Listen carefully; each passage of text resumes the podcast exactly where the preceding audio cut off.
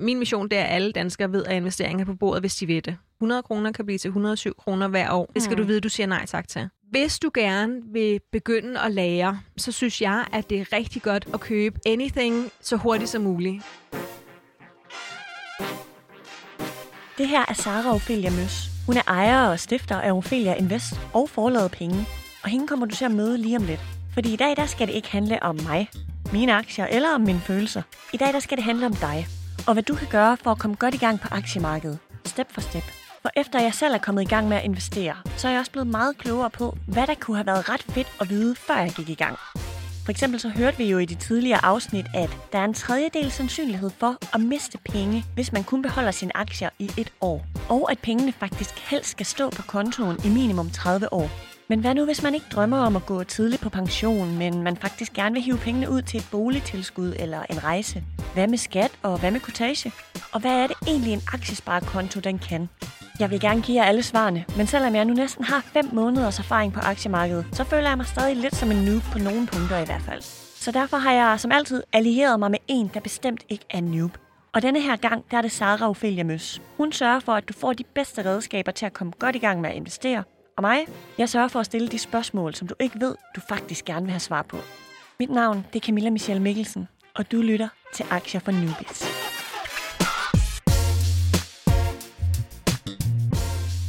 Jeg lever af at fortælle begyndere, hvordan man kommer godt i gang med at investere. Godt nok. Yes. Det kan jeg også godt bruge til noget. ja, det tænker jeg. Fordi det er jo nemlig begyndere, vi skal holde fokus på i dag. Og nu har jeg jo lige givet sådan lidt en introduktion af, hvem du er. Men jeg har simpelthen lyst til at kaste flere ting på dig, fordi mm. nu har jeg googlet dig lidt, it. og du kan alt muligt. altså så du har en kandidat i sociologi, og så fortalte du mig inden, at vi startede nu her, at du faktisk har arbejdet rigtig mange år i restaurationsbranchen. Ja, service- og restaurationsbranchen. Og jeg flyttede simpelthen øh, super tidligt hjemmefra, så allerede som 17-årig tror jeg, jeg havde mit første fuldtidsjob og forsørgede mig selv. Boede i en lejlighed inde i byen og så videre. Og det kan man jo sige ligger umiddelbart ret langt fra investeringsfeltet. Men alligevel så kunne jeg se, at Berlinske i 2019 udnævnte dig til at være en af de 100 mest indflydelsesrige kvinder i Danmark. Så vil du ikke lige starte med at sætte nogle ord på, hvor din egen aktierejse den startede? Jo, den startede faktisk super sent, hvilket er en lille smule mærkeligt, fordi min stefar, han har været på feltet, han har været analytiker hele min barndom og hele min opvækst, men har, øh, har aldrig rigtig fortalt noget om det, så jeg var faktisk, øh, jeg tror jeg var 36, før jeg sådan rigtig fik, øh, fik øjnene op for det. Øh, og jeg kunne jo have været startet meget tidligere, det kunne vi jo alle sammen. Men, øh, men der er jo ikke sådan en kutume for, at vi snakker aktier over aftensmaden, øh, ligesom de gør i Sverige. Altså i Sverige har man jo en helt anden aktiekultur, og, og der er mange, mange flere, altså utrolig mange flere selskaber, der er børsnoteret, og det er sådan mere øh, allemands ting at være, altså være inde i aktier, mm. hvor i Danmark, der er det ikke sådan. Og nu sagde du jo lige før, at du lever af at undervise ja. andre, både erfarne, men også nybegyndere. Kan du ikke sætte nogle ord på, hvad er visionen bag Ophelia Invest? Jo, 100 procent, øh, fordi det, det er super kort. Min mission det er, at alle danskere ved, at investeringer er på bordet, hvis de ved det. Ikke? Så, så det er fint, hvis man vælger det fra. Bare man ved, er, man siger nej tak til. Fordi 100 kroner kan blive til 107 kroner hver år. Ikke? Det skal mm. du vide, du siger nej tak til. Aktiemarkedet stiger i gennemsnit 7% om året, så, så 100 kroner bliver til 107, øh, 1000 bliver til 1070 og så fremdeles, men det går jo ikke i en lige linje. Mm. Øh, der er år øh, i 18 faldt det danske aktiemarked 13,2 procent, øh, oh. så hvis man var startet i januar der, så havde man jo bare mistet penge. Ikke? Og det er derfor, der er nogen, der siger til dig, at det er det lange game, der er yeah. spændende. Ikke? Det vil jeg så nok udfordre lidt. Det glæder jeg mig lidt til at høre, fordi jeg har jo hørt meget om det her lange game, og som jeg også fortalte, at så lige pt. drømmer jeg ikke om at gå tidligt på pension. Eller at dine øh, penge skal være væk i 30 år. Præcis. Ja. Altså sådan, jeg kunne da godt tænke mig at bruge dem, inden at jeg er halvgammel, ja. i hvert fald. ikke. Men lige inden vi går til det helt praktiske yes. med at få sig oprettet mm. på en platform ja. og så videre, så vil jeg høre, om der er et eller andet, man kan gøre for at forberede sig. Fordi jeg synes selv, at det var øh, lidt uoverskueligt, hvor jeg overhovedet skulle starte. Ja. Og sådan følelsesmæssigt var jeg også nervøs. Jeg vidste simpelthen ikke, at hvad er det, jeg kaster mig ud i. Ja, og, og der er vi jo mange af os øh, præcis det samme sted. Ikke? Så jeg synes måske, det der er det, man kan gøre sig overvejelser mere sådan, okay, hvor mange penge kan jeg måske undvære? Er det, har jeg en opsparing, jeg gerne vil investere, eller er det lidt ud af min løn, SU, pension hver måned? Hvordan har jeg det med risiko? Du ved, at sover jeg dårligt om natten, hvis, øh, hvis der har været for meget på styr i løbet af dagen, eller hvis jeg er usikker på et eller andet? Også hvor længe er det, vi har lyst til at undvære pengene? Mm. Er det tre år, fem år? 10 år, 30-50 år. Ikke? Jeg taler meget om det her med ens investorprofil, som i virkeligheden bare er den den du er. Ikke? Så hvis du var kommet til mig, eller havde banket på i vores netværk og spurgt, hvor skal jeg starte, så ville det måske have været nogle af budene fra mig i hvert fald. Prøv at overveje, hvem du egentlig er, fordi den, du vil være den samme, når du træder ind på aktiemarkedet. Så hvis du har det dårligt med høj risiko, så skal du ikke vælge noget med høj risiko på aktiemarkedet heller, fordi så vil det føles rigtig ubehageligt. Ja. Øh, og det er godt at vide, hvor længe du kan undvære pengene, og hvad det er for nogle penge, som du vil øh, sætte ind i markedet. Ja, det er også en god pointe, det her med, hvad det er for nogle penge, vi egentlig vil sætte ind. Fordi det kommer også til at spørge dig ind til senere med strategien. Mm. Fordi det for mig har været ret flyvsk, hvornår jeg har investeret. Ja, men de fleste har faktisk ikke en strategi. Øh, jeg holdt et, øh, et foredrag for nylig, og, øhm, og det, der er det gode, det er, at nu var der øhm, jeg tror, det var halvdelen, to tredjedel, der rakte hånden op, da jeg spurgte, hvor mange er i gang allerede. Det er helt anderledes end for fire år siden, da jeg startede med at holde foredrag. Så, så det vil sige, at der er flere, der er kommet i gang. Så spurgte jeg, hvor mange af jer har en strategi og så var der to, der rakte hånden op ud okay. af 40, som havde sagt, de var i gang. Ikke? Det var ikke en stor statistisk undersøgelse fra Gallup eller noget, men, men det sagde alligevel noget, og det er ikke min oplevelse af mange af dem, der er inde i mine communities, hvor der alligevel sidder en 30.000 mennesker. Det er ikke min oplevelse, at, at det er strategien, der fylder. Så man kan faktisk godt være med, selvom man ikke har lagt de helt store planer for, hvad man egentlig vil med det her med at træde ind på aktiemarkedet. Ja, men, men jeg vil måske opfordre til, at man tænker lidt over sin strategi, for ellers så er det, man kommer til at købe lidt i øst og vest, og måske mm. også købe på følelserne. Øh, og det er ikke sikkert, at det tjener dig bedst i det lange løb, eller det korte løb. Lad os tale mere om det senere, fordi det kunne jeg godt forestille mig, det var mig, at jeg køber lidt med følelserne.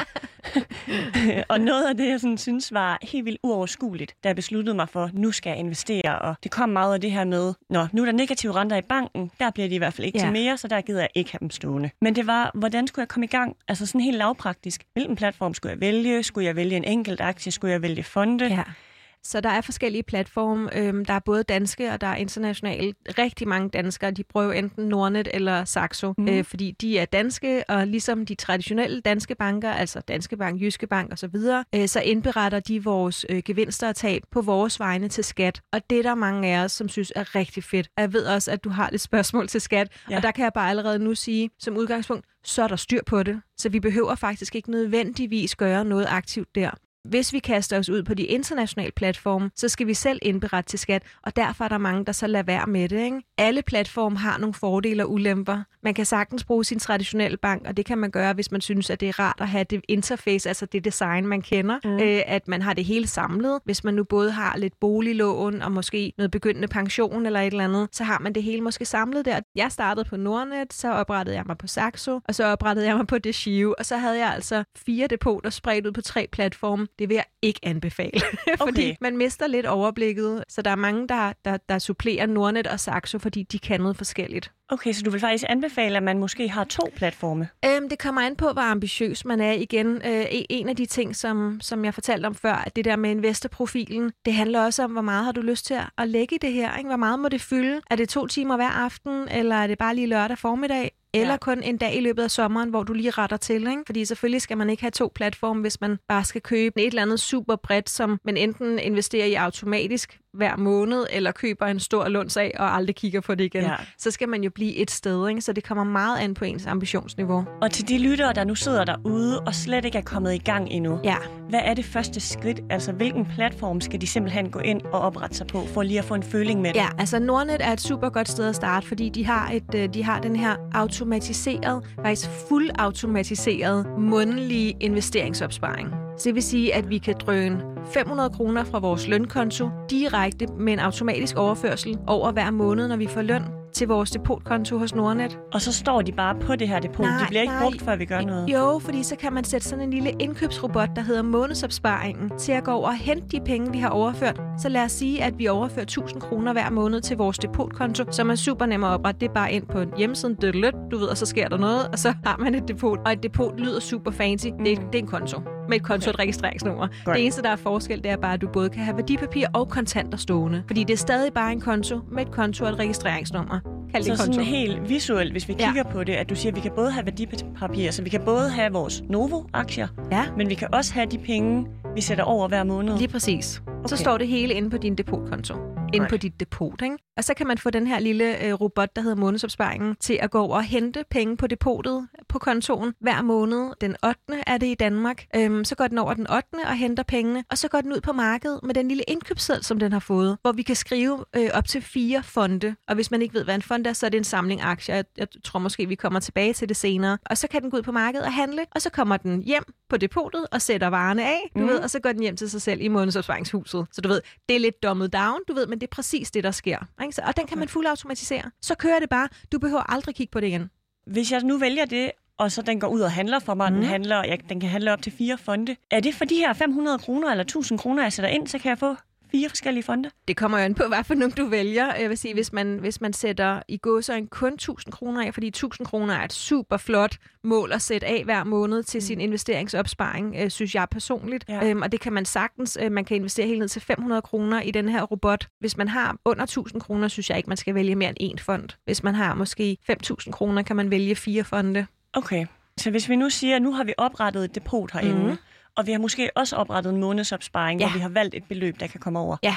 Så kalder vi det et depot eller en konto. Nu spørger jeg, fordi jeg er blevet anbefalet, at jeg skal lave en aktiesparekonto. Og ja. det er fordi, jeg har fået at vide, at der er nogle skattefordele op på 100.000 kroner. Ja. Kan du ikke fortælle lidt, hvad forskellen er på et depot og en aktiesparekonto? Jo. Og hvad fordelene kan ja. være ved en aktiesparekonto? Ja, så en aktiesparekonto, det er bare et særligt depot, som har nogle særlige rammer. Ligesom et pensionsdepot har nogle særlige rammer, eller en børneopsparing har nogle særlige vilkår. Så en aktiesparekonto, det er bare en depottype. Øhm, så der kan vi sådan allerede, du ved, sådan, få det ned på jorden. Ikke? Det er bare et nyt depot. Ikke? Man kan ikke blande det med det andet depot.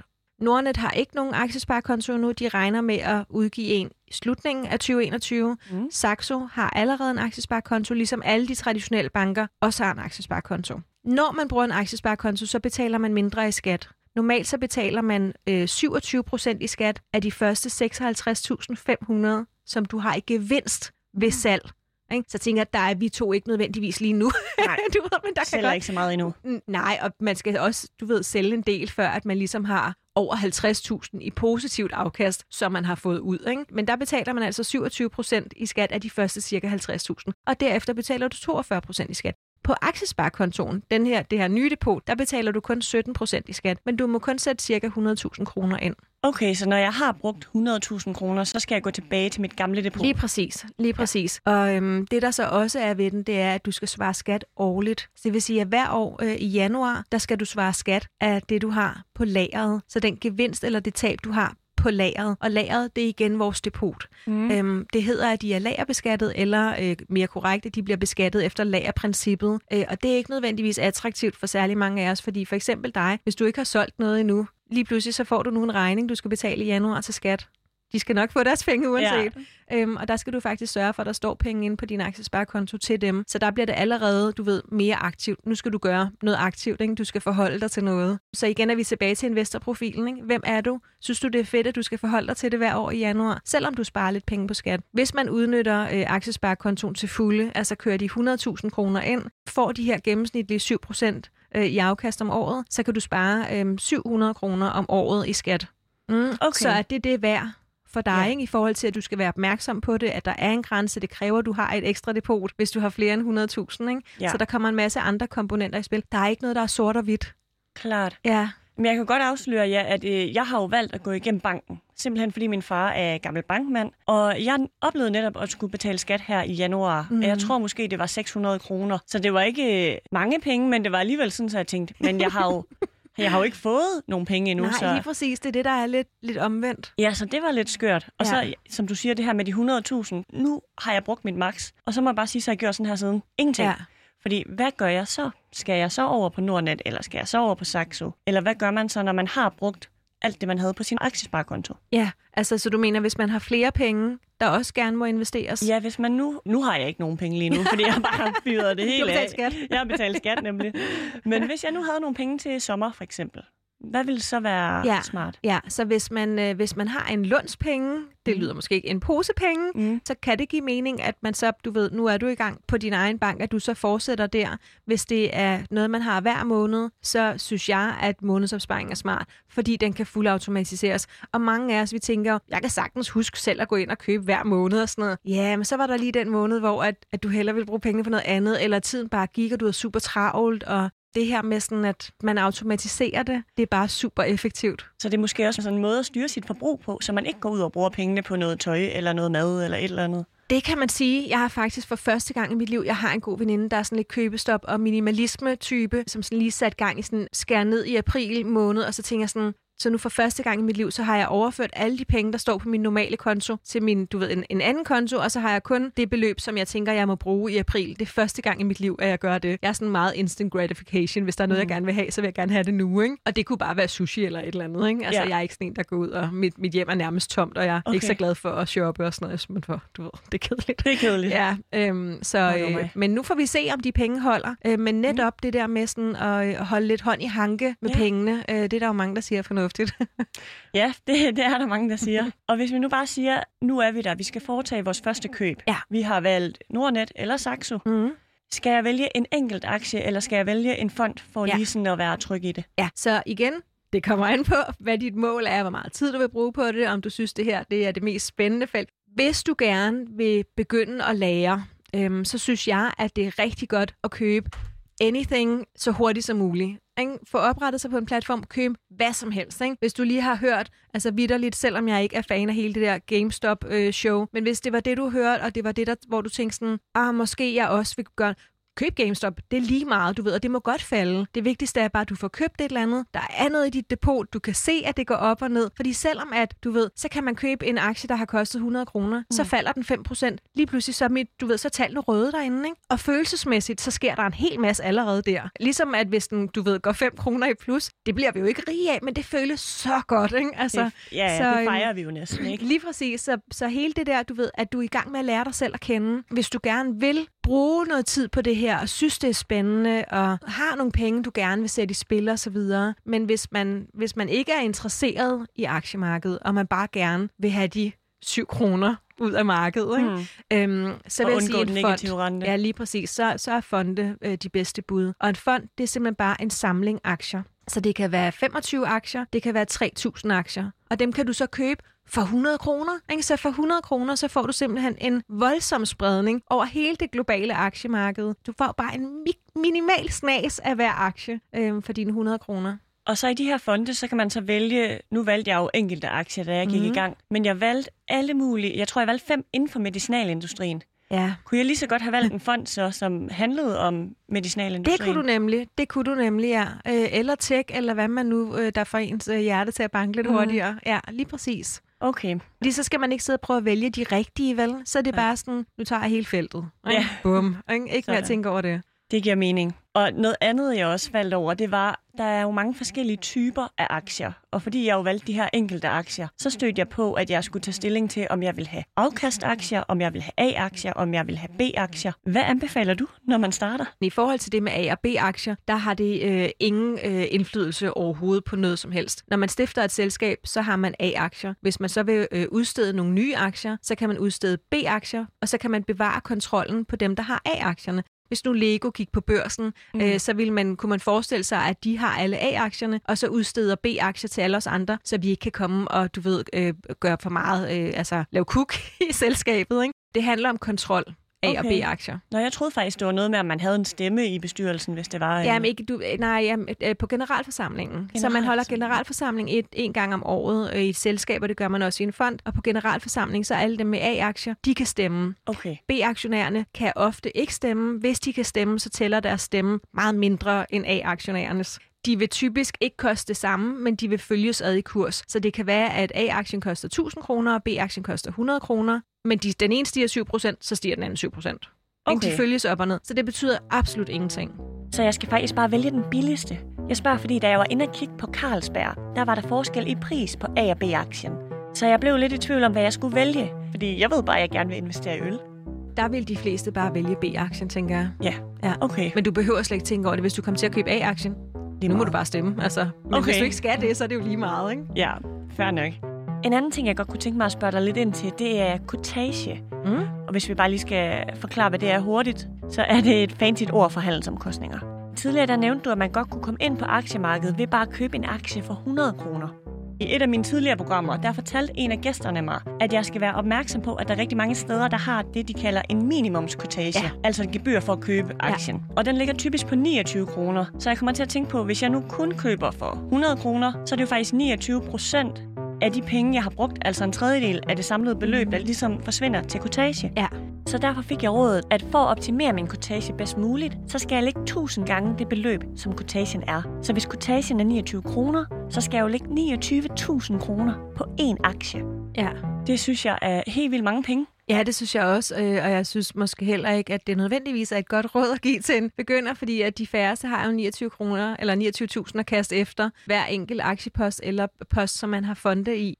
Og jeg synes ikke, man skal hænge sig for meget i detaljer. Øhm, og det der vil jeg, vil jeg klart kalde en detalje, fordi det er klart, hvis man øh, øh higer efter at få det størst mulige afkast, og det vil vi selvfølgelig alle sammen gerne, men vi skal jo også være måske realistiske og tænke sådan, jeg har ikke 29.000 at kaste efter øh, hver enkelt aktiepost. Øh, så enten så kan vi sige, jamen, så vælger jeg fondene, ikke? fordi mm. så kan jeg få mine 3.000 aktier, og, øh, og så kan det godt være, så putter jeg 3.000 eller 30.000 kroner eller 29.000 kroner ind i det, og så køber jeg ikke noget andet. Så igen, det handler om, er du ude på øh, sådan 100% at afkast optimere og minimere dine økonomiske omkostninger? Eller synes du, det var fedt at komme i gang med at investere og vil gerne lære lidt og købe lidt forskellige aktier? på den lange bane, hvis vi ikke køber og sælger til den helt store guldmedalje. Ikke? Mm. Hvis det er, at vi, når vi starter, så går vi måske ind og lad os sige, køber 10 aktier og et par fonde. Så går der måske tre måneder, så tænkte jeg, åh, jeg vil også gerne lige have de to aktier, jeg har gået og kigget lidt på. Ja. Og den fond, som de snakkede om derovre. Ikke? Og så går der måske to år, før du gør noget igen. Så kan mm. det være, at du sælger en af dine aktier, som måske er steget rigtig meget, øh, og køber tre nye. Og så går der måske fem år. Så betyder det jo ingenting, vel, i det store billede. Det er noget andet, hvis du sidder og handler utrolig aktivt. Så betyder kotagen rigtig meget. Mm. Øh, grunden til, at jeg oprettede mig på det Shio, øh, dengang jeg gjorde, det var fordi, jeg fik sådan en øh, udgiftsoversigt fra Nordnet, hvor der stod, at jeg havde brugt 5.000 kroner på at handle amerikanske aktier. Så var jeg sådan, hvad? Det vil jeg på tre måneder. Hold da, ja, så tænkte jeg sådan, Ja, og så tænkte jeg, ved du hvad, det kan jeg faktisk få super meget billigere over hos Shio. Men det er en hollandsk platform, så de indberetter ikke til skat automatisk. Og nu har jeg faktisk, nu havde jeg forsøgt at få penge ud derfra igen i lang tid, og støtte ind i nogle problemer, fordi du ved, kundeservice er, åh, ja, ikke? du ved, mm. så er der andre ting, ikke? Altså, så så for rigtig mange danskere, så giver det rigtig god mening at vælge danske platforme, ikke? Ja. hvor at, øh, at vi kan skrive til dem, og i princippet kan vi tage hen og banke på døren, hvis det stikker helt af. Ikke? Så jeg synes faktisk ikke det her med kutage og gebyr generelt. Hvis, hvis du ikke handler særlig meget, hvis du synes det her er spændende, lad være med måske gå alt for meget op i det, fordi det kan også være en lille smule drænende. Ikke? Mm. Altså, så får man bare nye spørgsmål, så må jeg så ikke købe noget, medmindre jeg har 30.000. Jo, klart, hvis du har 100 kroner, go for it. Og så skal vi bare tænke, altså indstille os på, det er jo bare 29 kroner. Ja, ja, og i faktisk på Saxo er det 14 kroner, så det behøver ikke være 29 kroner. Godt. Det er det der, hvor du handler, kan jeg ja. okay. Åh, oh, oh, det kan være, jeg skal tænke over det, så... Det her var første del af min snak med Sara Ophelia Møs. Jeg håber, du føler dig lidt mere tryg ved at tage springet ind i investeringsverdenen. Og hvis du stadig er lidt usikker, så behøver du slet ikke at investere flere tusind kroner. Du kan starte med langt mindre. Næste gang, der giver Sara os nogle redskaber. Vi skal blandt andet snakke om rugbrødsmadder. Og bare roligt, det er ikke smørbrød, der er på tapetet. Jeg opererer lidt med sådan en rugbrødsmadsportefølje. 40, 30, 20, 10 faktisk. Så det vil være 40.000 i fondene, 30.000 i enkeltaktier, 20.000 i lidt yderligere spredning, og så 10.000 i det risikable. Næste gang, der taler vi nemlig om risikospredning, de 11 forskellige sektorer, og hvordan bitcoin passer ind i det hele. Jeg hedder Camilla Michelle Mikkelsen, og det her, det var Aktier for Newbies.